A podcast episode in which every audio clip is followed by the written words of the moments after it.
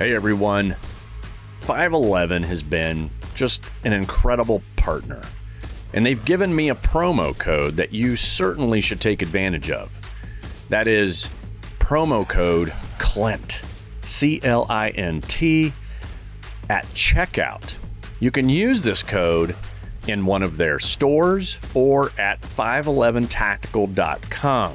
I wear their pants like every day, especially their brand new trail pant. These things are stretchy in every direction, yet sturdy enough so that I can still carry a concealed gun, put things in my pockets without worrying of it bulging. I mean, they're just a great all around pant. You can wear them outside or you can dress them up for an evening date. But whatever it is you find in that store, make sure you use promo code CLINT, C L I N T, for 20% off. Now, this isn't going to apply to some of the sale items, but you can use it in store or online at 511tactical.com. Thank you for listening to another episode of Can You Survive This podcast? Some admin stuff. We always love it when you go over to any platform, give us five stars and some funny comments because eventually we'll read them out loud and tag you in a post or on social somewhere. But be sure to go over five stars and some comments. They can be funny, they can be rude. I don't care. In fact, the more disgusting they are, the better. So head on over there and knock that out for us. Um, and also the ready room. I have to throw it out there. I haven't yet. I have the ready room over at clintemerson.com giving you safety tips, security tips, all kinds of cool skills. We've got videos, community, and other things back behind the paywall. And we have an early bird special going on. Um, and I think that's it. But uh, now I want to introduce this. Uh, he is a great man. I want to use some good uh, political references here. He's a great, great, great man. He's a wonderful man. He's done wonderful things and he's a wonderful guy. He is a director, he's a producer, he's an actor, stuntman, military and technical advisor for film and television. He is an executive protection consultant and specialist. He is also a retired Navy SEAL. Kevin Kent, welcome to the show, buddy. Thanks, buddy. How you doing? Appreciate it. That's a great intro. it's all it's all the truth, correct? Yes, sir. yes, sir. Yeah. How have you been, man? It's been a while. I've been great. I've been great. I've been um oh man, where to begin? I've basically been living in Europe for the last couple of years, uh, working on Jack Ryan season three and four. Uh, then I was in Albuquerque working on another show, a Netflix show called Obliterated. Um, and yeah, it's pretty much it. I mean, I'm still trying to stay busy, trying to stay relevant in the film industry. Um, that's pretty much it. I've been home for the last couple of months. Actually, it's been kind of good hanging out with the family here in San Diego. Um, although it's been raining a ton, but overall, it's been it's been great. How about yourself? Yeah. Well, you know, we've known each other for a little while now. You were in a, a, class ahead of me, a couple of classes ahead of me in 200. I was in 203. And I remember uh, you were like one of the first guys I saw when I checked in. You were, uh, you had your shirt off, you were in this Jeep, and uh, you went cruising by through that BUD/S parking lot like you owned it. and uh, I was like, man, that guy must be a SEAL. And then later I saw you out at the island because I was one of the support guys, you know, yeah. so I was classing up or hadn't classed up yet there was 10 of us from class 203 sent out to support you guys out on the island and um, and then there you were. I was like, oh, he's not a SEAL yet, but yeah, he's pretty cool because he like, drove wow. around with his shirt off. He's cool, no shirt. and he and he said and he said, "Fuck you, nerds," as he drove. That's by. pretty much it. Yeah, yeah, you did. You had you you guys had a class of, um, you know, very all, every single guy in there seemed like they pushed the limits to a certain degree when it came yeah. to instructors or all that. Man, there's some good guys. Pretty, pretty um, great, pretty great class. Yeah, no doubt. And you're a centennial class. That's always cool. Um, yeah. So to get warmed up, we're going to go through a rapid fire. I'm going to throw a couple items at you. You pick the one that comes to your mind first, and then we'll circle back around and uh, talk about why you picked what you picked. Okay. So I've got my Sharpie here. I'm going to circle your answers so that I, because God know I'll, I'll forget it in a heartbeat. Okay. Here we go. A compass and map or a GPS? GPS. James Reese or Jack Ryan? Oh, of course, Jack Ryan. I figured. West Coast or East Coast? West Coast. Russia or China? Ooh, I'm going to say Russia. All right. Rotary wing or fixed wing? Rotary. Seals or zombies? Oh, man. I'm going to have to say seals. Of course, we're going to, that one's going to be odd to everyone. They're going to be like, what does that mean? Deployment or workup? Ooh, deployment. Pick a lock or blow the doors door off its hinges? Hmm, that's a tough one. I'm going to say blow the doors. You're so gay. I All right. know, right? Pistol or the pen? Pistol. I was gonna say sword, but that's that's too cliche. All right. Yeah. And the last one: sea, air, or land. I'm going to say air. Air. All right. Okay, let's circle back around. You, I gave you the choice of compass and map versus GPS. You picked GPS. What do you think? Why? Yeah, I don't know. Um, I think I think now the technology is where it is to where I mean, almost doing anything without a GPS is is is ridiculous. Um, although I was one of those guys who type type with his elbows and forehead on a computer, so I'm not that tech savvy. I had to get good at it whenever I was going through film school the last couple of years, but.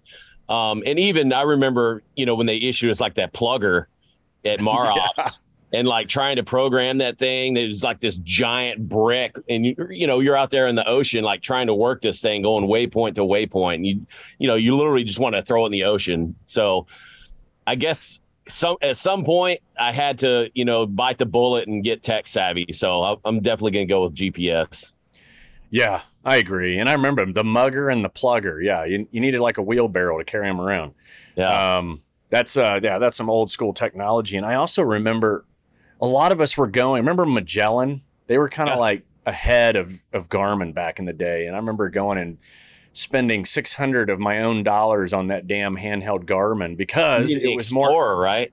Yeah, is that what was Explorer? Magellan Explorer? I don't know, but it, it was it was a it was way more accurate and user friendly than our ten thousand dollar mugger pluggers that we're getting. you Yeah. know? Oh, absolutely. He's Yeah. the first. He's the first explorer that circumnavigated the world.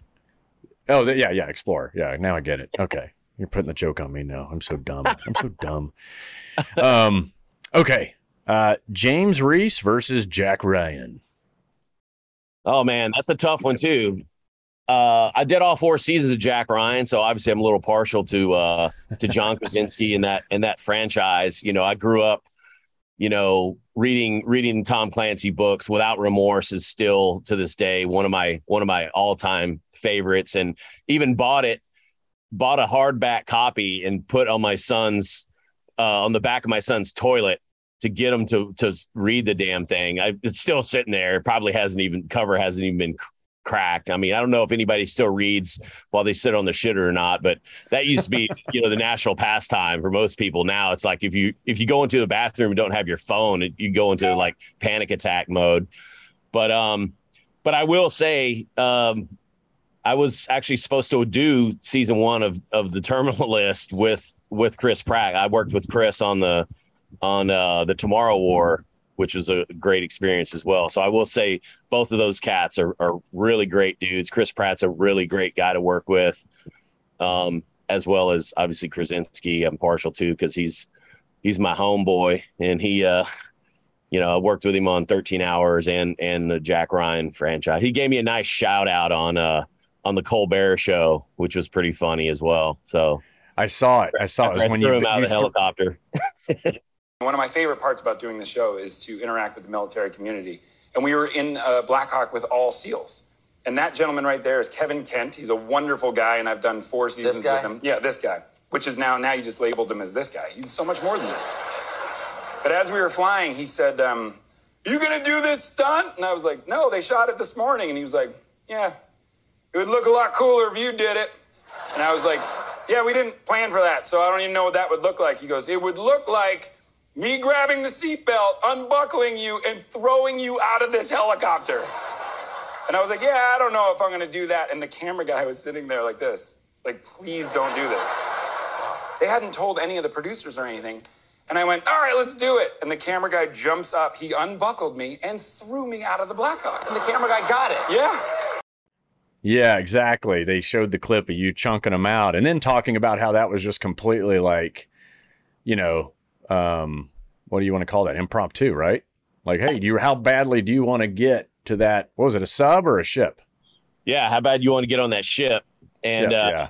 you know, it's pretty funny because you know he he's a he's a manly guy. I mean, he's a big dude. He's like six three, and you know, it's it's kind of intimidating. You get in a you get in a bird, and there's you know there were four or five of us team guys in there. We had, it was me, Paul Toma, uh, Kaj Larsen, and uh, an actually Air Force cat, um, RJ Casey, uh, who's a who's a PJ.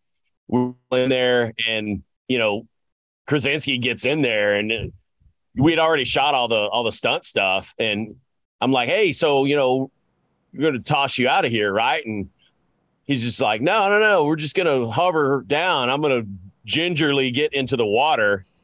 And you know, I think he could see the look on our faces, and we're just like, Whatever. whatever, dude. so I don't know. Maybe we goaded him into that a little bit, but Yeah.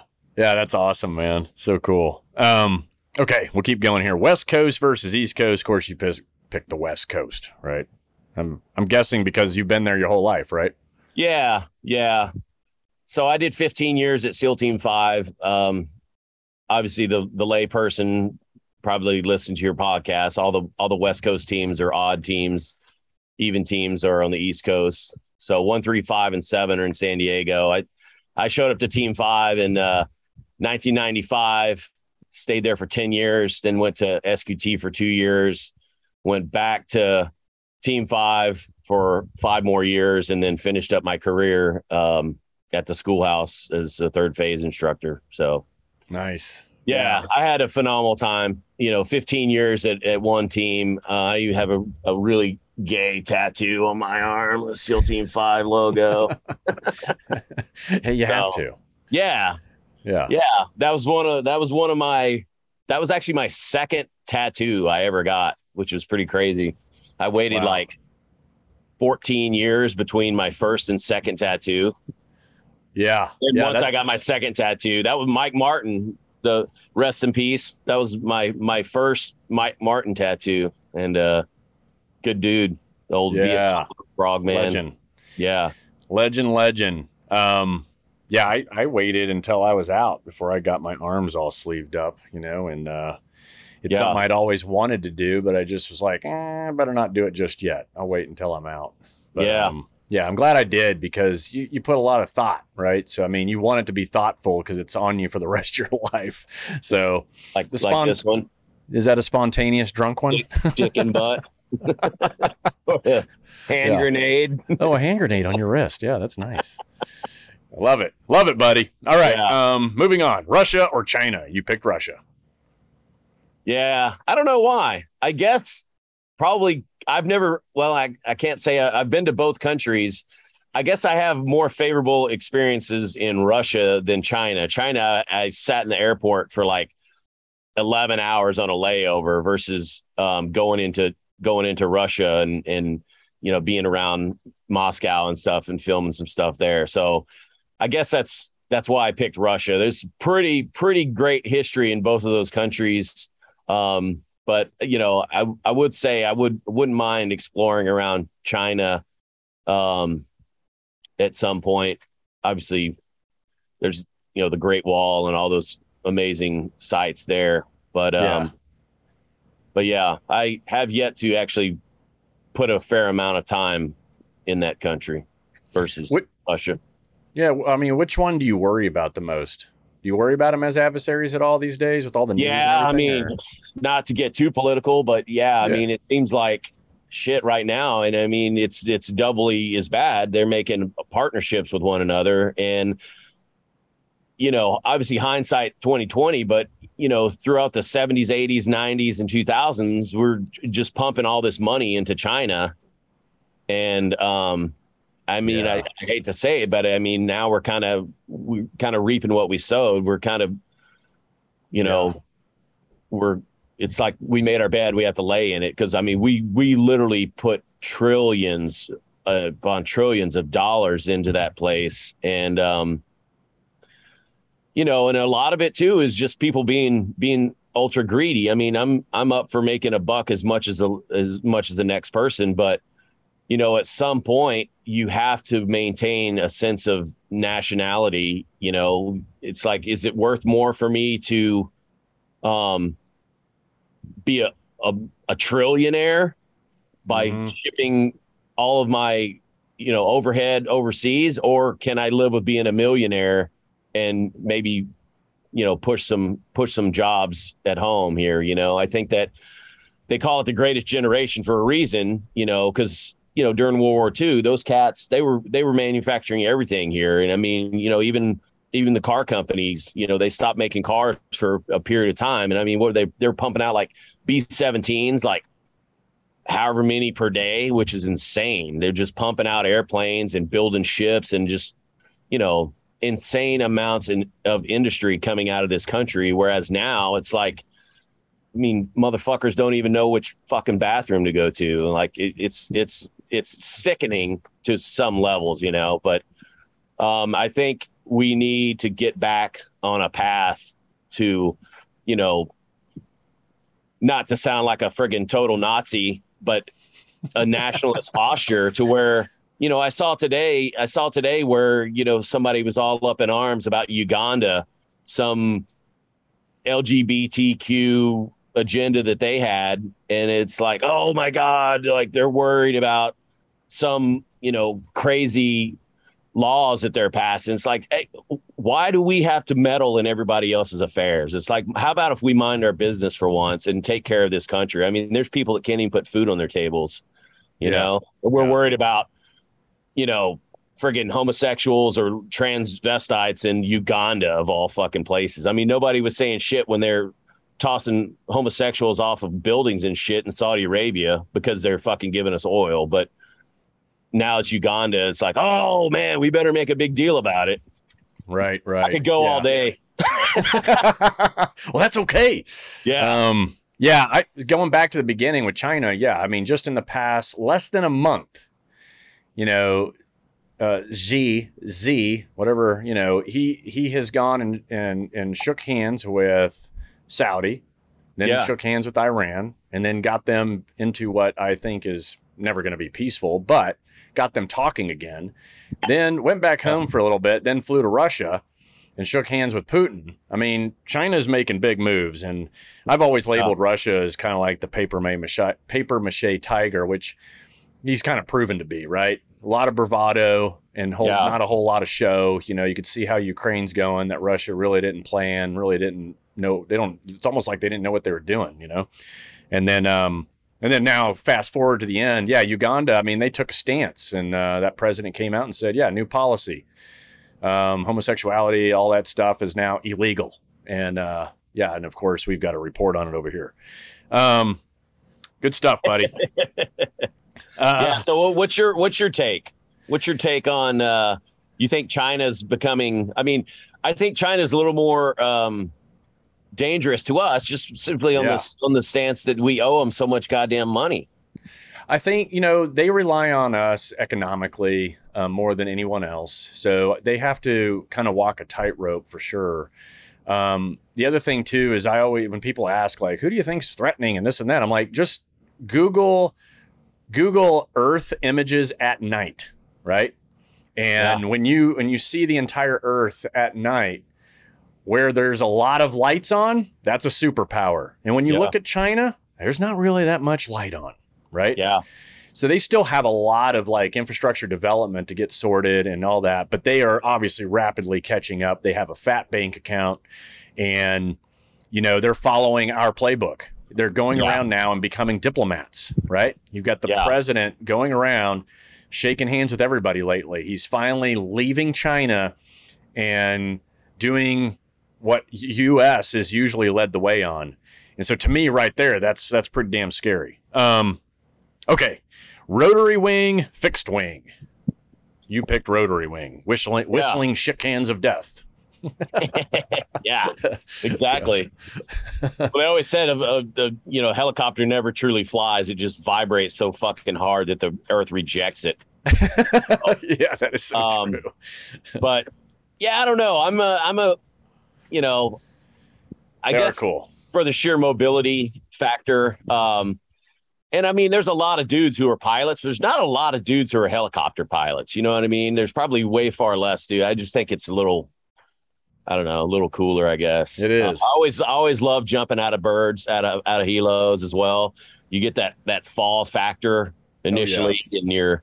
Um, although one of the craziest stories, I was in Yuma. They sent me out there to be a free fall instructor, and I I luckily got out of those orders after a couple of months. But we were doing a we were doing a jump. Well, we were got in an osprey, and it's when those things were just falling out of the sky like crazy. We got into that thing, and we're we're up up at altitude, and um, dude, sure as shit, all these bells and whistles and shit start going off, and the JM is just like bail out Jump, go out, you know, clear and pull. And we jumped out. I think we were like six grand or something. And uh Ooh, fun. yeah, we you know, we went out on our main and everything was fun. And but the funnest part was we're sitting out there in the middle of the fucking Yuma desert waiting for this bus to come get us for like two hours. we're out in the middle of nowhere. But yeah, that was one of the craziest times. I actually I was like, shit, man, that's that's a bucket list, like bailing out of a bird because thing's gonna crash. It didn't crash, luckily. It, it actually made a successful landing, but Yeah. Yeah. Yeah. Those things were sketchy at the beginning. yeah. Um, Next time I actually rode on one, I caught a caught a bird from uh, Al Asad down to Basra, and it was an osprey. And I'd get on that thing. We had a bunch of our gear and shit. I'm like, man, I'm like, this is it. this is sketch. Yeah. I hope this fucker doesn't start to crash. right. It's I forgot, but there's it's quite the number of people that died before they finally got it right, you know. Um okay. Seals versus zombies. Now this is something only a few. I don't know how many people saw your uh saw your movie, you know, Seals The, versus block- zombies. the right? blockbuster. yeah. that- I mean it was worldwide, Yeah. global. Yeah. Yeah, so you pick Seals, of course. Did Seals actually Yeah. win at the end? I can't remember. I actually watched it and supported Yeah. you. Yeah.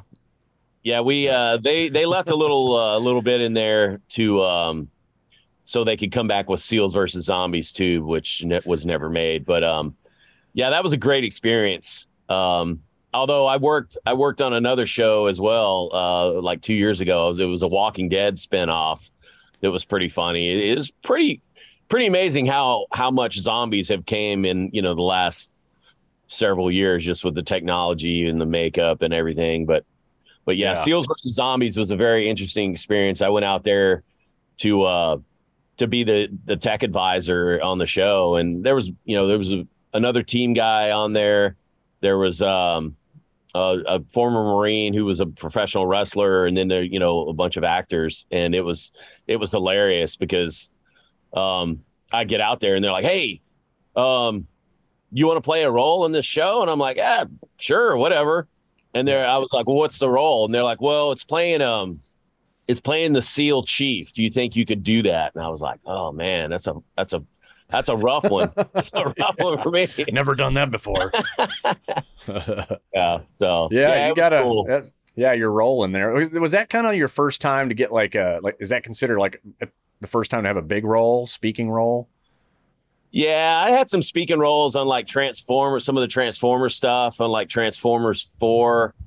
Um what did I do after that? Um but yeah, it's definitely one of those one of those where I had uh more more speaking roles. I was more heavily featured. Um Yeah, and uh, it was it was cool too because there's a guy uh, Ed Quinn who plays the president of the United States on on the Oval, which is a, a BET show, and uh, he's a great dude. And um, he, he it was one of those things where team guys, you know, team guys think they could do anything, but Mhm. And you point a camera in somebody's face and it's like, uh, uh, uh, yeah. I mean, you're you literally uh, like trying to say your lines and they're like exit frame, like they're like, dude, fuck, like where'd you go? like, yeah, just be you. I'm like, dude, that shit's sketch, man. Dude, like, yeah, that's Look. funny. Um, deployment versus workup. oh, what happened? Oh, you got Toby, your, I was, I was, I was showing Toby taking a shit over there. Did we get it? I don't think we got it. Oh man, Um, deployment versus workup. You pick deployment. I could have guessed that, but you never know Yeah. because deployments are fun too. yeah, deployments were like deployments were a place, at least for me, where you kind of regroup, you get jacked, you're working out every day, you're you're you're not always eating right. And I guess it really depends too on which which deployments you're talking about too, because like some of the pre 9-11 deploy- deployments, you're like, man, my liver is just shot.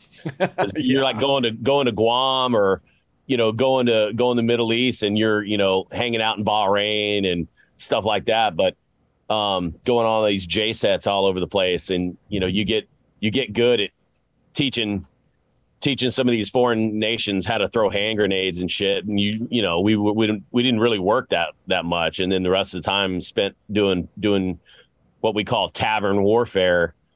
So, but I will Yeah. say that probably about my last six or seven deployments, you know, downrange, it's like you just wanted to get there. You wanted to get there. You wanted to get settled in. You wanted to get in your routine, and then you know you're you're you're going out doing shit at night, and then you're waking up. You know, you're working out. You're you know you're a lot more mission focused, obviously, because you're you're you know right there in the thick of it.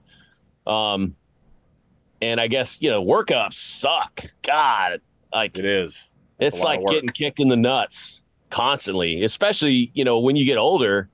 You know, we always equate it to we'd sit back and we'd watch, you know, the next platoon would roll over like we're sitting in at, you know, siphon 18 or whatever down down in Niland. Yeah. and you know you see the the six by roll up and you see a platoon get out of the six by.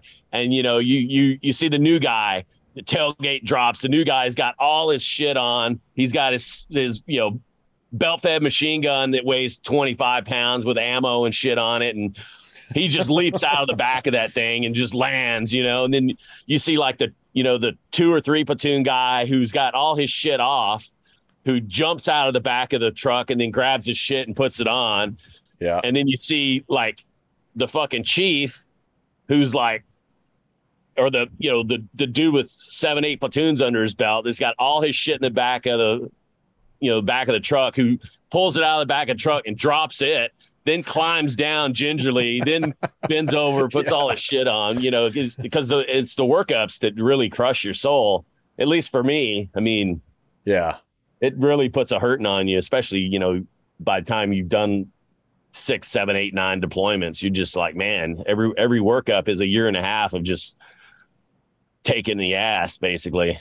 Yeah. yeah. No, it, it, it definitely hurt. I, my knees, my shoulders, my left hip. I mean, every single step started to get a little, little squirrely.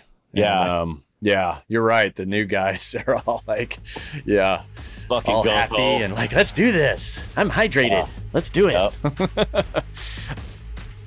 More with Hollywood stunt tactical advisor Kevin Kent after the break. Introducing Bluehost Cloud, ultra-fast WordPress hosting with 100% uptime. Want a website with unmatched power, speed, and control? Of course you do. And now you can have all three with Bluehost Cloud, the new web hosting plan from Bluehost. With 100% uptime and incredibly speedy load times, your WordPress websites will be dependable and lightning fast on a global scale. Plus, your sites can handle even the biggest traffic spikes without going down or lagging. And with Bluehost Cloud, you get 24 7 WordPress priority support, meaning you're connected to WordPress experts anytime you need them. Not to mention, you automatically get daily backups and world class security. So, what are you waiting for? Get Bluehost Cloud today by visiting Bluehost.com. That's Bluehost.com. Pick a lock or blow, blow the door off its hinges. You, of course, you picked uh, blow the door. It- were you a breacher? Yeah. Yeah, I think I remember that. Yeah, and that's why I threw it in there for you. hey, you have any? Uh, do you have an interesting breaching story? Um not really. I have a, a uh, I have quite a few actually. I mean, nothing really crazy other than just you know catching shit on fire and and and stuff like that. Uh, Breacher School obviously was a, was a hoot on the on the East Coast. You go out, you go out to um, uh, where's it Fort? Uh, yeah, I know what you're in the middle of Virginia. Fort, Yeah, whatever the hell it's called. It'll I'll think of to it us in a second. Yeah. Yeah, Um, but yeah, I mean, most of the most of the breaching was kind of crazy. You know, I think some of the funnest funnest breaching stories are watching guys who don't know how to read a door, or read a lock. You know, especially with manual tools, sledgehammers and ho- hooligans stuff like that. To where you know you got some dude with a sledgehammer just beating the shit out of an outward opening door. you know, you're like, look for the hinges. Look for the hinges. yeah, you're like, what the hell are you doing? And then, Yeah. you know, but um, I think some of the funnest stories for that, you know, you were running through the house at, at Shaw's and we're going from the back of the house to the front of the house. And, you know, you're going up there and the number one guy runs up there. He's holding on the doorknob. He reached down, he, he turns the knob, he like calls for breacher. And like, I remember I was one of the platoon breachers. I come walking up and it was, it was a door with a lock, but the lock, it was just one of those little things you turn and it was facing us. So literally you could just turn it and open the door. yeah. So I, I reached up there. I'm like, you're the one man, you're the two man. I'm like, sledge, stand by. And I get up there and I turn the thing and open the doorknob and sling the door open, like, open, open, open. And the dude just like looks at me. I'm like, like, you dumb shit. Pretty funny. That's funny. Yeah. Yeah. I think uh, one of my more memorable ones was in Kuwait, you know, prepping to do the invasion into Iraq. And so Yeah. we, somebody, somebody found like an old underground ammunition bunker. Um, the door was kind of in the side of a, of like a, you know, half rock, half sand, you know, hill, if you will. Yeah. And uh, so we were like, yeah, we can practice some breaching. You know, it's got this one door, and they were like, yeah, you the Kuwaitis didn't care, and um, so we breach it, but no one had been in this, you know, quote unquote facility in probably twenty years, Yeah. and so Since the Breach first it. Gulf War. and then we're gonna like go in and we're gonna kind of go through the the movements of CQB and just kind of see what we face and kind of work through the problem sets. Well, we get about I don't know 10, 20 feet into this thing, and it's uh, pitch dark. You're going white light. That did no good because when we blew the door, it picked up every bit of dust man. that was inside that thing because it had no windows, it had no ventilation, right?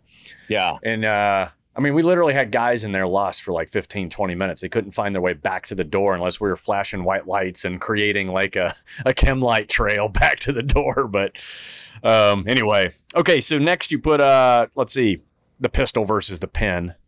Um, you know, of course, you pick pistol, right? So it's a better way of handling things. You're, I, I figure, uh, the pen is like, okay, I'm going to use my words to get myself out of a problem. Or there's the pistol or the sword and I figured you'd be a pistol kind of guy.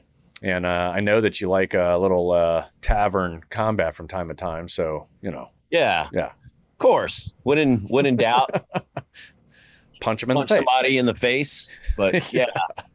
Um yeah, absolutely. Um and you know, I still enjoy shooting. I I got a huge collection of of guns and whatnot. And um, Yeah, you know, I I it is kind of weird when I when I left the teams, you know, we shoot SIG uh all the time. You know, here's my gratuitous uh Glock uh post here. But um yeah, plug.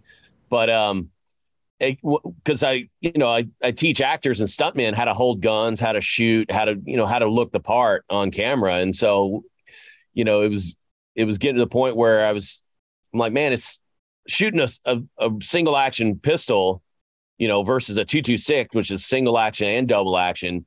It's so much easier because you don't have to explain, you know, you don't have to explain, oh, you're going to have two trigger pulls. You know, first Mm. trigger pull is like 15 pounds, and then, you know, it's going to reset the trigger. And then, you know, you're going to, then it's going to be in single action. Your trigger pull is going to be, you know, six or eight pounds or whatever. And, you know, especially to actors and people like that who aren't gun people. They're, you know, it's like like going over their head. But you know, I turned into a Glock guy pretty early on just for the simplicity of, of stuff like that.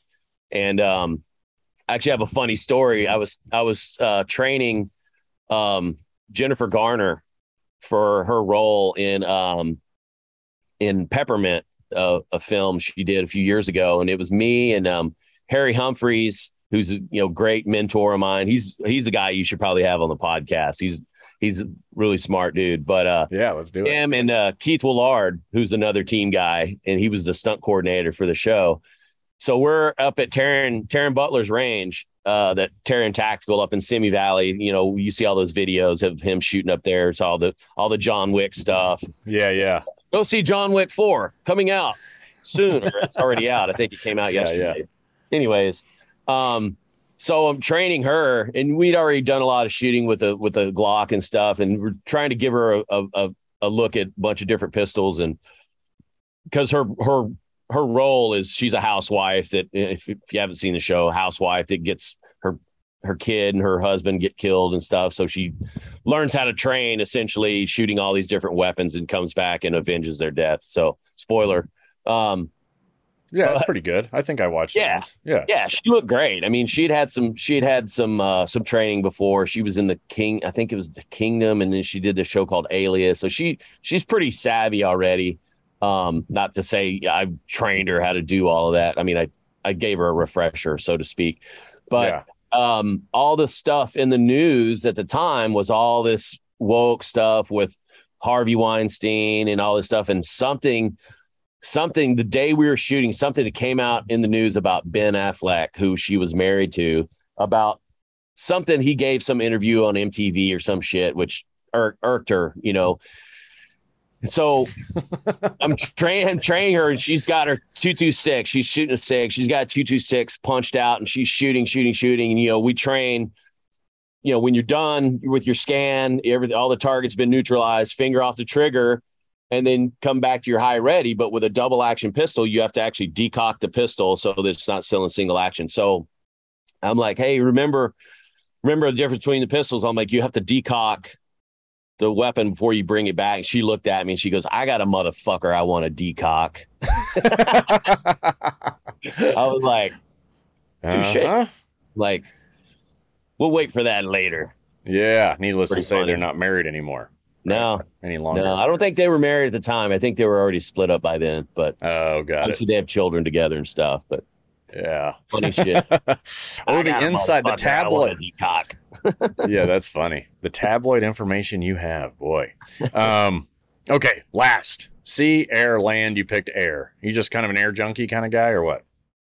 Yeah, um, I I had a lot of air quals. I think I found I found out early on um because i was a gunner's mate when i first came into the teams you know you and i both came in at a time where you had to you had to have an a school or a, or a source rating uh before you came to buds so yeah. if you if you shit the bed or, or quit then you had something to fall back on when they shit canned you to the fleet That's so right. um so i was gunner's mate i went to gunner's mate a school in in 93 and before i came to buds and automatically you show up to your first team, you know, and they're like, oh, gunner's mate. Okay, you're gonna be you're gonna be working in the ordnance department. So my first platoon, I was a new guy, you know, secondary ordnance rep. I, you know, kind of learn the ropes from the department head, who's usually a you know a two, three, four platoon guy who's kind of running the department.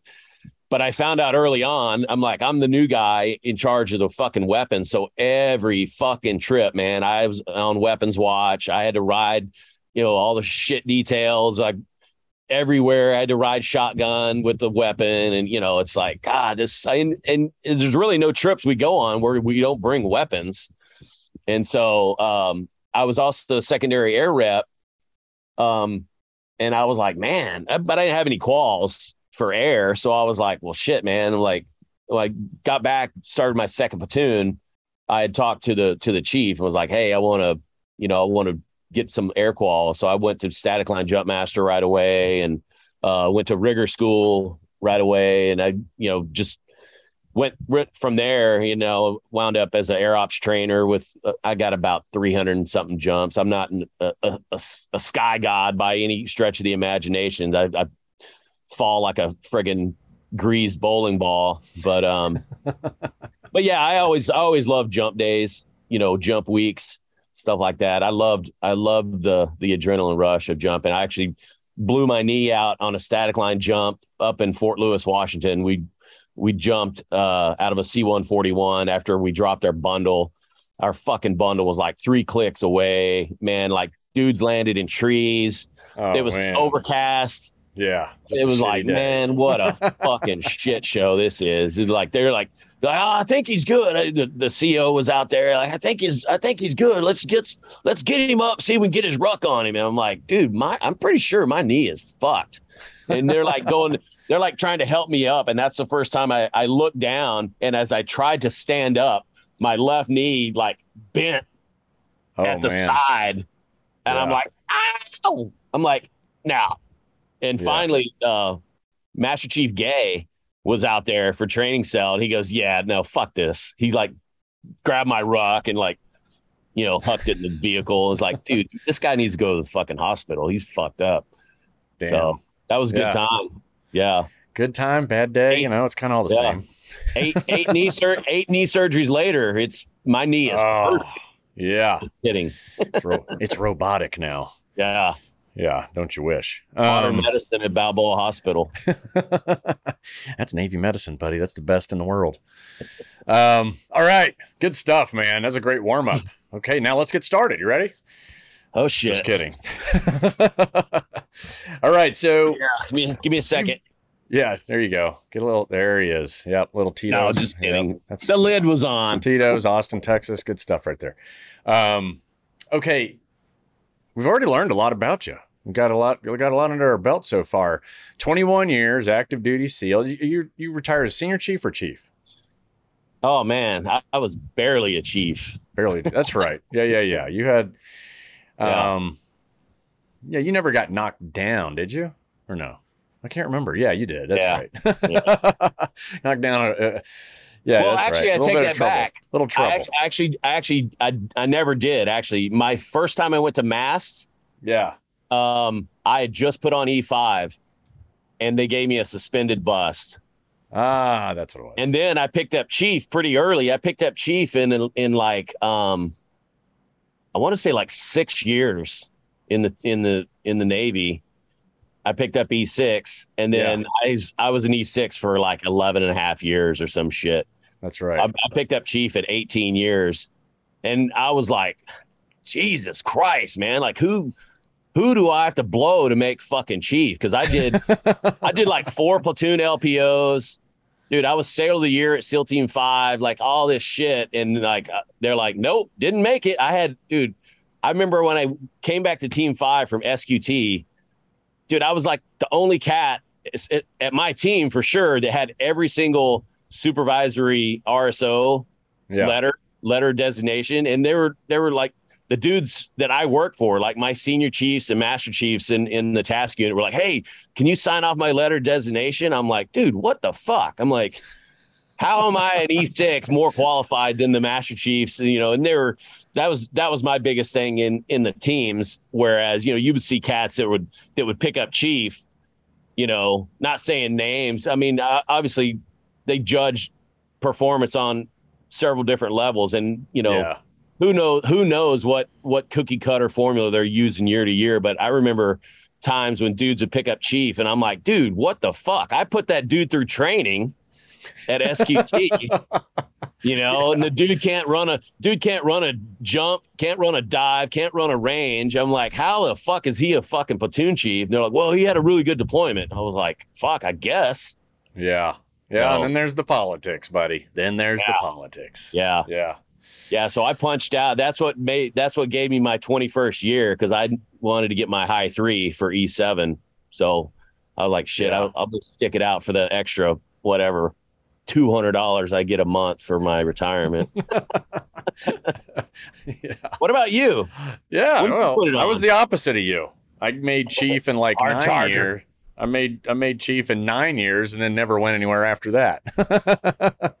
but I also took like this very obscure route. It was the you know we stood up all of the AFO ASO stuff and it was all very new at the time and nobody knew what it was and Yeah. I enjoyed it because it was you know singleton. You're like deploying by yourself kind of stuff Yeah. and to me that was that was so much fun that I once I made chief. Honestly, I didn't really care about making any other ranks after that. I you know I just didn't Yeah. care, and so I was in an obscure position for so long that you know I think now they've got it all figured out, but at the time they didn't. So you you look at my eval, and even though it said I was doing some cool stuff, they hadn't developed a review process for cool Yeah. stuff. They only Yeah, had the absolutely. traditional review spot. Oh, he's a SEAL. Did he go to this? Did he go to that? Even though I, you know, dive soup and you know every single yeah. same as you, right? You go through all the courses, Yep. but that didn't matter once I moved into that little more uh, sensitive slash you know clandestine world. So, but yeah, it was yeah. I, I got there quick, and then that was it for that was No, it for the I, rest of the I career. have no regrets, man. Me I mean, neither. I, I loved I loved being a being a friggin' sled dog and knuckle Yeah. dragon mouth breather. You know, being a I, I lucked out being able to deploy as many times I did. You know, going to Iraq like five times and just I mean, a lot of people when I remember the first time I came back from deployment, um, one of my wife's cousins was like, it's like, damn, it's like, I'm so sorry. Like, fuck, it sucks. You had to go to Iraq. And I was like, fuck, don't Yeah. be sorry. I'm like, dude, that's what I've I've been training my whole life to do this shit. You know, it's like yeah, it's like one of the things that I would like imagine being training training as a as a barber for years and years and years and and you're relegated to showing up every day at a barber shop, sitting in a fucking corner watching other people cut hair. You know, right, it's like right. Yeah. you know, It It- is odd. I, I tell people all the time it's it's it's the only career where the pinnacle of it is war, right? yeah. Like you train, train, train, and all you're doing is hoping to go use the training in a real world event. And then when it comes, you're like, holy shit. You know, then it's like game on. All, all you want is more and more and more. yeah. There's not too many careers like that. Not even law enforcement. Law enforcement, they may, under their breath, you know, SWAT team guys say to me and you, man, I hope Yeah. I get to, you know, smoke somebody. But Yeah. that's not their job. Their job is to enforce the law. Whereas we can get away with saying, yeah, I hope we get to smoke somebody. Yeah. We can say it all the time because that's Yeah. that's all you're supposed to do, not learn languages. Agreed. Yeah, Yeah. it's pretty. It's pretty crazy, and I, I, I did, I do remember the sharp, the stark contrast. You know, first, first pump down range, and actually, uh, our team relieved you guys. I remember seeing you at Ali Al Salem, Oh, that's the right. air yeah. base in Kuwait, when you, I think you were platoon LPO. Yeah. And uh, there's a couple team three cats that were staying, staying back to jump in our platoon. And Yeah. you know, of course, I'm I'm canvassing all the LPOs and chiefs, like, hey, you know, how's this guy? And you know, that's like the worst, the the funniest thing you can say. You know, uh, a team guy to team guy. You're like, hey, how's this guy? He's like, oh, he's yeah, he's a good dude. You're Yeah. like, no, motherfucker. Like, yeah. Really. how is he? They're like, he's, he's good. I'm like, oh, okay. Well, would you would you want to do another platoon with him? Like, oh no, no, fuck no. That guy's a fucking cancer. You're like, That's so funny. yeah. But, we all hate each other like, and we all love each other. You know, that's kind of how it is. Oh, absolutely. And everybody's Yeah. everybody's got their own, you know, everybody's Yeah. got their own niche and, and stuff like that in, in the teams. But um, That's right. I forgot about Yeah. that. Yeah, we came back and we were all disgruntled. But it depend on which part of that initial push, you know. The beginning and then the end was really good. The middle was was the part where I forgot who it was that was like the they didn't have task unit commanders at that point yet. All our verbiage all the verbiage changed and evolved as the war went on. But whatever the equivalent was, we had a total like, you know, safety, security conscious kind of guy running the show and just irritated the crap out of us because he just kept saying no, no, no. Um, but then once you got moved under the right, you know, ground commanders, Yeah. then you're like, oh, now we're working. Oh, now we're doing cool stuff. Now we're doing cool stuff. And then you get stuck with someone. And we were moving ahead of the war. You know, a lot of times our platoon was ahead of that that Marine line. But Yeah. probably one of the most memorable moments, and uh, that now you reflect on, it's kind of cool, is we were in on Nasiriyah. It was the Jessica Lynch rescue and all that crap. yeah, And the guy running that whole area at the time was Colonel uh, Kelly. right? Mhm. Yeah. And when we show up, he comes out and he's the first he was the first time where General Kelly was put a star on in a combat environment since I think like Vietnam, right? Oh shit. And so, yeah, we were kind of in the area for all that when he went from colonel to general. And then, of course, then he, you know, was on Trump's staff. You know, you fast forward so many years later. and, Yeah. Uh, pretty amazing. Just uh, the amount of people and experiences that, that whole time period we were in, we got to touch, right? It's just so cool. It's almost surreal. Yeah. No, it's absolutely crazy too seeing Iraq 2003 to Iraq 2013. You know, Yeah. it's like 10 years and you're like, man, fucking Starbucks. man, we fucked this place up. yeah. You know, Yeah. and and going back to what I was saying earlier too, you know, the whole the being the barber uh, analogy, you know, I, I that was one of the first times too I saw a stark contrast in the way that other agencies or uh, other units were trained. Because you know we're hauling ass down the middle of Route Irish on the wrong side of the fucking roads and driving on medians and slamming cars out of the way and like doing. I mean, being risk adverse because I'm like, dude, we're not stopping for fucking traffic and making ourselves targets. You know, we were Right. legitimately Always moving. driving like friggin' Mad Max, you know, and you know, we would cruise through the middle of downtown Baghdad and you'd see, you know, these these random ass checkpoints set up with these thin skin Humvees, and you have some National Guard dude like sitting up in the gun turret eating a damn piece of freaking cracker and cheese getting blasted through the head. You know, you're like, dude, like Yeah. don't make yourself as much of a target, you know, and you you know, you, I kind of felt bad. You know, I had some cats from the from the uh, the unit uh, that back back home. I grew up in Tennessee. There was some some guys uh, that deployed in the National Guard unit, and I'm like, God damn, man! Like, you guys are really sticking out. I mean, obviously, we get, you know, the deal. We get a, a shit ton of funding and shit ton of training, and you know, to to Yeah. strictly do that and you know you have some some cat who maybe came in to, to get some college money and now dudes had li- limited training went to boot camp and then it's it's two weekends um you know one weekend a month two weeks a year for the next four years trying to earn his college money get sent down range and like get shot through the fucking face eating a goddamn mre cracker you know it's like dude yeah, yeah.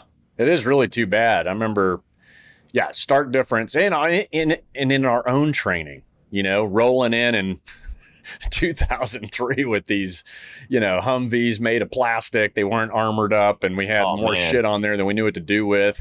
We're, we had literally tents that we bought at some local camping store in Kuwait yeah We're like, oh, this will be our shelter, you know, while we head on in, and you know, had you know, fucking windstorms and shit yeah, Like- brown out you're like great yeah, it was. should have Uh, bought some goggles and then you fast forward a couple of years, and it's like, holy shit, light and day. You know, we finally got on step. Um, golden Connex box opened. oh yeah, the money started pouring in. Um, damn man, I think we could go on for uh, another hour, but we got to get into your game. We got to like see if you're gonna survive this thing. You ready? Oh, You ready for this? I don't know. I'm not hope even so. ready for this. More with Hollywood stunt tactical advisor Kevin Kent after the break.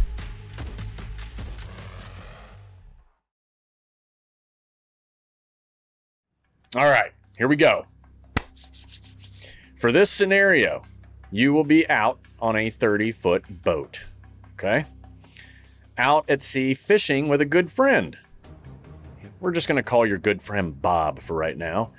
Bob is near the end of his life, though. And for one of his last wishes, he asked you to take him fishing. Just you and him on the ocean alone. Bob is in his 60s, but he has some terminal illness. Not sure which one. Okay? As you prepare for your adventure with Bob, do you A. Uh, pack some extra snacks for you and Bob and then go pick him up? Or B. Check the weather forecast for the area that you're going to be fishing. I can't do both. Jesus. Uh, more than likely, more than likely, I'm going to check the weather. Um, because usually when I go fishing, I like to have a liquid diet, so probably not going to be eating too much shit anyway. So I'll, I'll say I'll say I'm going to check the weather. Yes, I would agree with you. Uh, checking the weather first and preparing accordingly, like a good sailor. By the way, I know we're not very good sailors, us seals, but we're. Some people think we are. Snacks are a good idea, right? Oh yeah, and the Boy Be Scout prepared. I was Yep, an Eagle. Scout too. and an Eagle Scout. Um, after you check the weather, uh, and of course checking all other you know pertinent information, um, you know rough waters. Uh, can you check sharks now? Can you do shark reports? Yeah. Road closures and delays, hazards in route. Okay, you check everything, right? You check the weather and it looks clear for the day. So, next, do you A, grab those damn snacks, you know, because Kevin likes snacks, and hit the road, or B, go ahead and do a quick dummy check of, you know, all the things you might need? Um, I think I'm going to probably do a dummy check. Um, Yeah. yeah, I mean, realistically, like I said, I don't, I don't know. When I go, when I go, uh, when I go fish, I'm, I'm traditionally not, not looking to have a four course meal out on the water. Um, but you know, I'm more, I'm more, uh, you know, an ounce of prevention's worth a pound. Uh, what is it? An ounce of prevention's worth a pound of, uh, Flesh. Sure. Sound. What is it? What's the, I don't know, whatever it is. But yeah, Sounds good. yeah, yeah i think i think you hit it nail on the head you got you got to be prepared and uh, doing a dummy check will kind of make sure that you don't end up being the dummy once you're out at sea right so you're checking your maps nautical charts you're you know making sure you know where you're going first aid kit gps check you know flotation all the things that are required by the coast guard you know maybe even a harpoon or two why not right you never know what you might run into um, Shamu. so you do your uh, so you do your dummy check and you proceed to pick up Bob. You and Bob arrive at the dock where you'll be renting your 30 foot boat with outboard motors. Do you A ask the person at the boat rental if they have any tips about the waters or nautical charts in the area, anything like that, or just B load up supplies and go for it. No, I'm gonna I'm gonna probably pick the dude's brain, uh, especially you know if the if the motor is good to go. You know, what's the deal with this thing? Is it is it is this boat a total shit box? Because it's a, it's obviously a rental, so it's like a rental car. And, you know, that's the only car you can drive 100 miles an hour in reverse and throw it into drive, right? Yeah. Okay. But yeah, I'm more apt to uh, to get some some pointers from from the guy I'm renting the renting the boat from. Yeah, I'm with you. Always talk to the locals. They know what's going on. Um, any any extra any any any extra info you can get about the waters will obviously be helpful. Um, any of the charts, weather, wildlife patterns Good that you need to know spots. about. Good fishing spots is key. Yeah. Um, the kid renting you the boat, to, renting the boat to you mentions that there's been some shark sightings in the area recently. Um, the kid helps you load up your supplies, and you and Bob get in. Uh, you're you're almost on your way. Bob wants to drive the boat, though. Okay, It's another wish he's got here at the end of his life. So, do you a do a last check on all systems, or just let Bob take you out to sea? I'm I'm checking everything before I pitch off that dock. Especially me and Bob. I don't. I'm, I mean, he's my boy, but uh, yeah, Yeah. I'm checking. I'm checking and rechecking everything. That's just Yes. the type of person I am. Yeah, I think the I think the career does that. So yeah, Yeah. you check all systems and make sure everything's working. You got you got you got all the gas you're gonna need. Um, you're checking comms. You're checking everything. You're making sure your boaters run, they lower, they raise, or they do everything's functioning properly. And uh, the kid says it's been doing, you know, it's been doing things just fine. Everything seems to be good to go. Uh, leaving it down, the motor's in the water the whole time isn't a big deal.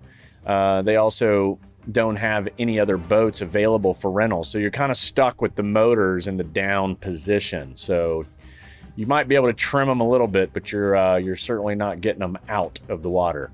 Um, the minutes in the day are ticking, so now you gotta you gotta take Bob out to sea. So you head out with Bob at the helm. Oh God, um, you've been heading out to sea for about an hour and are well away from the shore. Um, and you and I both know you get to about what seven seven nautical miles out, you can't see the can't see land anymore, depending on how tall you are in the boat. But uh, between seven and fourteen miles, Yeah. can't see crap. Um, you can see some uh, storm clouds in the distance. Okay, so there goes your uh, there goes the weatherman. Um, so do you a head out a little further because why not and really show Bob some action, or b stay in the area that you're at and cast lines and let's get the fishing going. Yeah, I'm more apt to uh, stay where I'm at, or even maybe come in a little bit closer once I start seeing storm clouds, because obviously uh, it's hard to adjust and detect how fast clouds and shit are moving upon you. You know, That's right. and the last thing you want is a damn cloud on top of you, especially it starts lightning and shit, and you're fucked. Yeah, yeah, that's no fun. It ain't like you're going anywhere. No. And it's slowing down, slows down your exit strategy because when the sea state starts to go, so does your speed. Um, there's probably no need to go any further out to sea. So, roger that. Good answer. Uh, especially with the storm clouds in the distance. So, you and Bob cast your lines and get the fishing going. Then you see what looks like to be about a 15 foot shark nearby. Okay, that's not small. The shark rams your boat. Okay, straight out of Jaws and almost knocks you guys in. Do you A, fire up the motors and flee ASAP, or B, pull up your lines, leave slowly, and as you do, chum the water behind you? Yeah. No, I, I think if my boat's getting rammed, I'm getting the fuck out of Dodge. Um, I don't know about chumming the waters. yeah. I mean, I don't know if I if I've caught if I've caught some fish, I might toss one in. Maybe it'll distract the distract the shark to let us get out of there. A little diversion tactic, but um, yeah, I'm probably getting the fuck out of there, especially if it almost knocked me in the water. Yeah. So you're kind of a hybrid between A and B, but you're still pulling lines and doing all the right stuff, right? Yeah, yeah. Okay. Um, yeah, there's probably no need to go any further out. Um, you're pulling lines, um, and with the boat of that size and the in the motor, uh, yeah, you should be safe from the shark. Um, but pulling up your lines and and going slow could be safer if the shark is very large uh, and attacking you for some reason. Chumming the water behind you, you know, could hopefully uh, keep him from following you, right? You're just kind of dumping all your stuff out, distract Yeah. him long enough so that you can go and keep him away from you and the old man you got in the boat. All right. I think So if as you- worst comes to worst, you could probably just toss Bob in the water. I mean, he's gonna fucking die anyway. So there you go. You might you might be going somewhere with this. All right. like the old adage, you know, the combat swimmer. You Yeah. stab your buddy, Stab your buddy and cut, cut your buddy line. Be, be always be faster than your buddy. That's right. Um, so as you pull the lines, the shark hits the boat again. Bob falls in the water. I think you're. I think you read this scenario ahead of time. Oh shit. Okay, so do you a instruct Bob to get to the bow, or instruct Bob to get to the stern?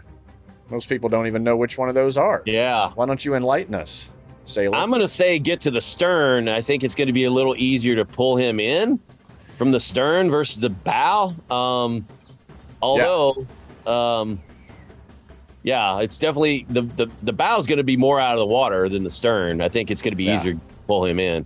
Yeah, with a boat that size, 30 feet, yeah, you uh yeah, um that has a motor and you should be uh yeah, you're right. You want to you want to instruct instruct Bob to go to the stern as quickly as possible, buddy, but as calmly as possible. To the Get stern. those legs a kicking, Bob. And that is for all of you non-nautical minds out there, that is the back of the boat. Okay, the back of the boat. And that's uh and so when someone falls in, yeah, you usually either go to the back, and usually sometimes there's a ladder or Jacob's ladder, something that's always on the aft side anyway, or aft end. Yeah. Um, So Bob makes his way to the stern. As you help pull him in the boat, he pulls you over to the edge, and now you fall in the water. Okay. Uh, now Bob's in the water, and you're in the water, and there's blood all around you. From the boat, Bob says, I think I cut my foot on the prop. And yep, Bob's blood is all around you. And uh, and you see the shark coming towards you. Well, you at least see a very large dorsal fin. Okay, and it's not a dolphin. Do you a punch through the water as hard as you can towards the shark's nose, or B gouge the eyes and gills of the predator? Ooh, Which one is it? The one you hear about or the one you don't? I go about? for the eyes and the gills. Yeah, that's what I would do too. Let's see what the answer says here. Yes, B, gouge out the eyes.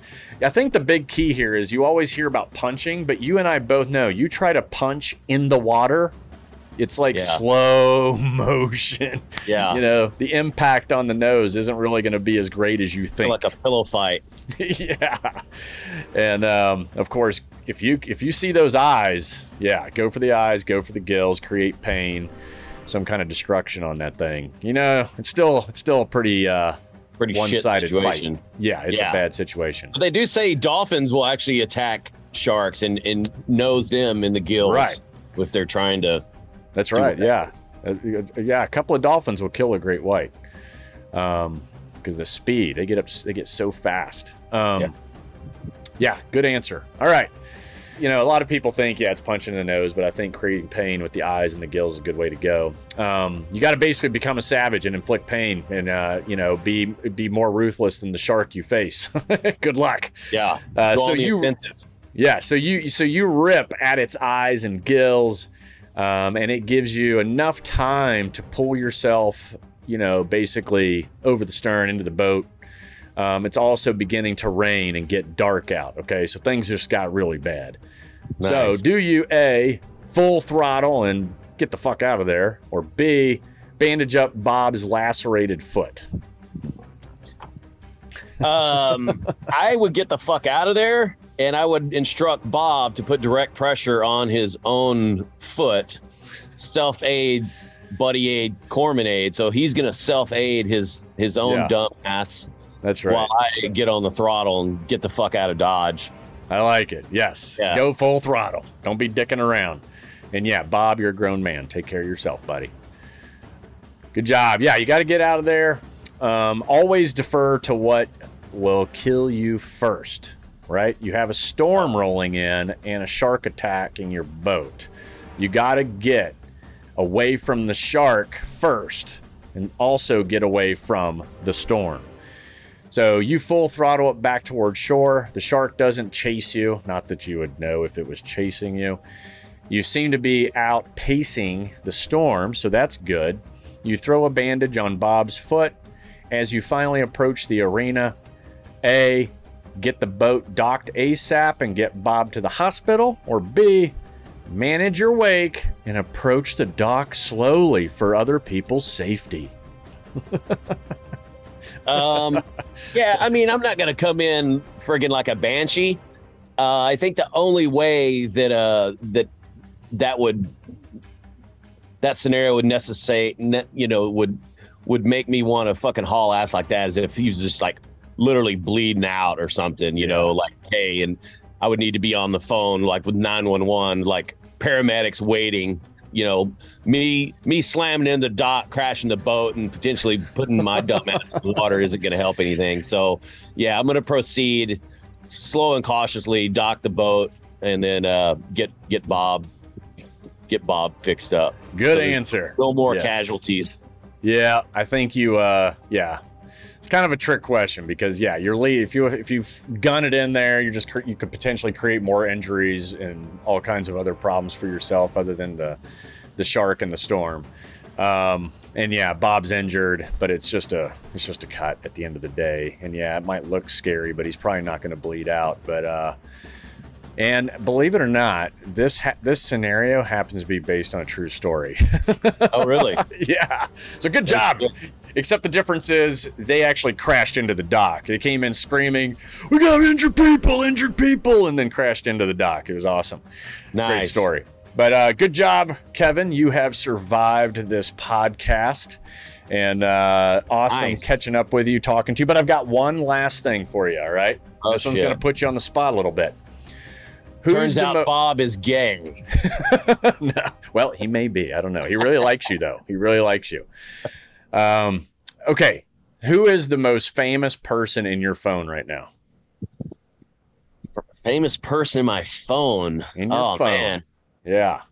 Who's the most famous person? in your Uh, I don't know. All I your guess there's various. stories. I think there's various degrees of of famousness. Um, Who's the most widely known guy you got in there? I don't know. I got I got John Krasinski. I got Michael Bay. Um. Can you uh, FaceTime one of them for me? Oh shit, dude. I don't Come know. Let's get cats. let's get John. Cause let's, go ahead. Let's FaceTime him. Just tell him Oh, you're on a podcast and you've been put on the spot. let me let me let me text him first. Let's do this. This is gonna be awesome. We have a scenario for him. I actually have Joe Rogan's na- number too. Whichever one. Like, hey, I'm on a podcast. No, he would be like, Get the fuck out of here. Yeah. Ah. yeah. all right, let me let me see. Yeah. Let's do this.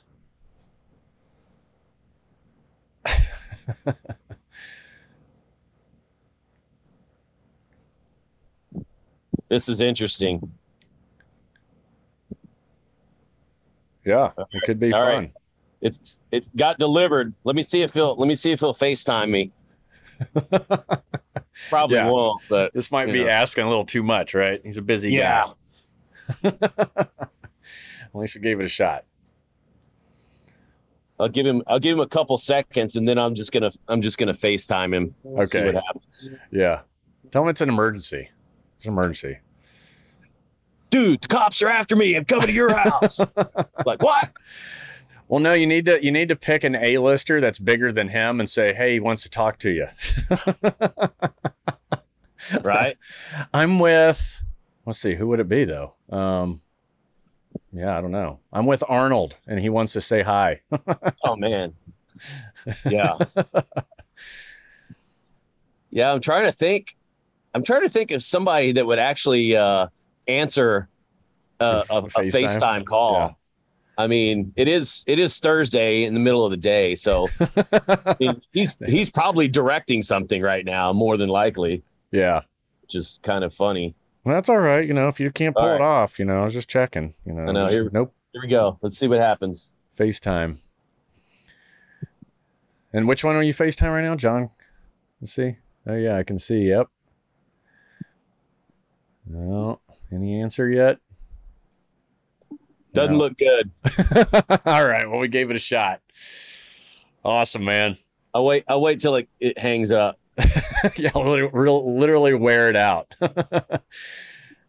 he's not hitting the he's not hitting the fuck you button on you, so that's a good sign. No, FaceTime unavailable. All right, well, we gave it a try, buddy. Yeah. All right, well, hey, it was awesome catching up with you, Kevin. I appreciate you taking the time out. I had a whole lot of fun with you. Absolutely.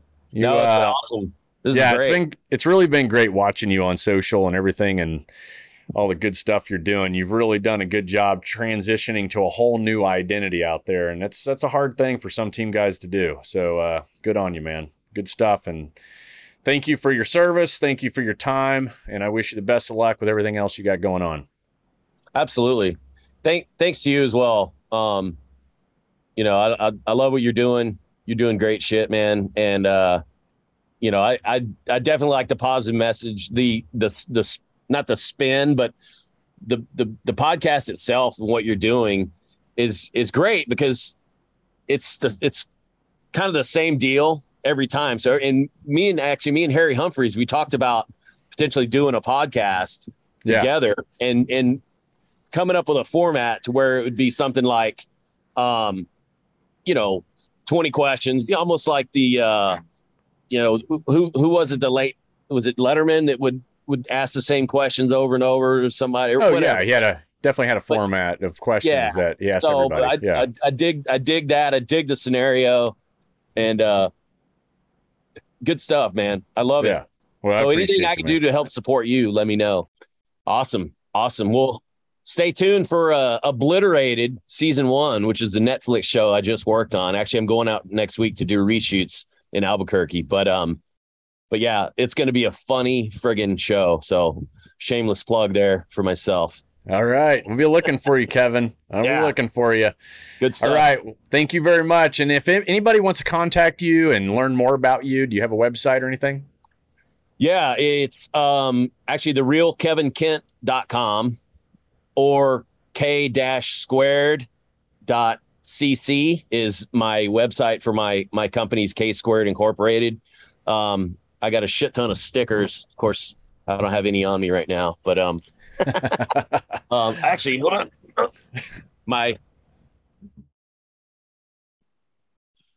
Nice. I like the that, real man. kevinkent.com. There's my logo. K squared. Put it on Yeah. all my all my stuff. Yeah. So, All right. yeah. Good there you stuff, have man. it. TheRealKevinKent.com or uh, K squared and uh, or just. Google. Or Yeah. just Google. exactly. There we go. You'll find everything you want military to out. technical advisor. It'll probably come to my website. All right. Well, hey, thank you again, buddy. We'll be- Absolutely. We'll be, talking Much to you soon. All right. Thank you.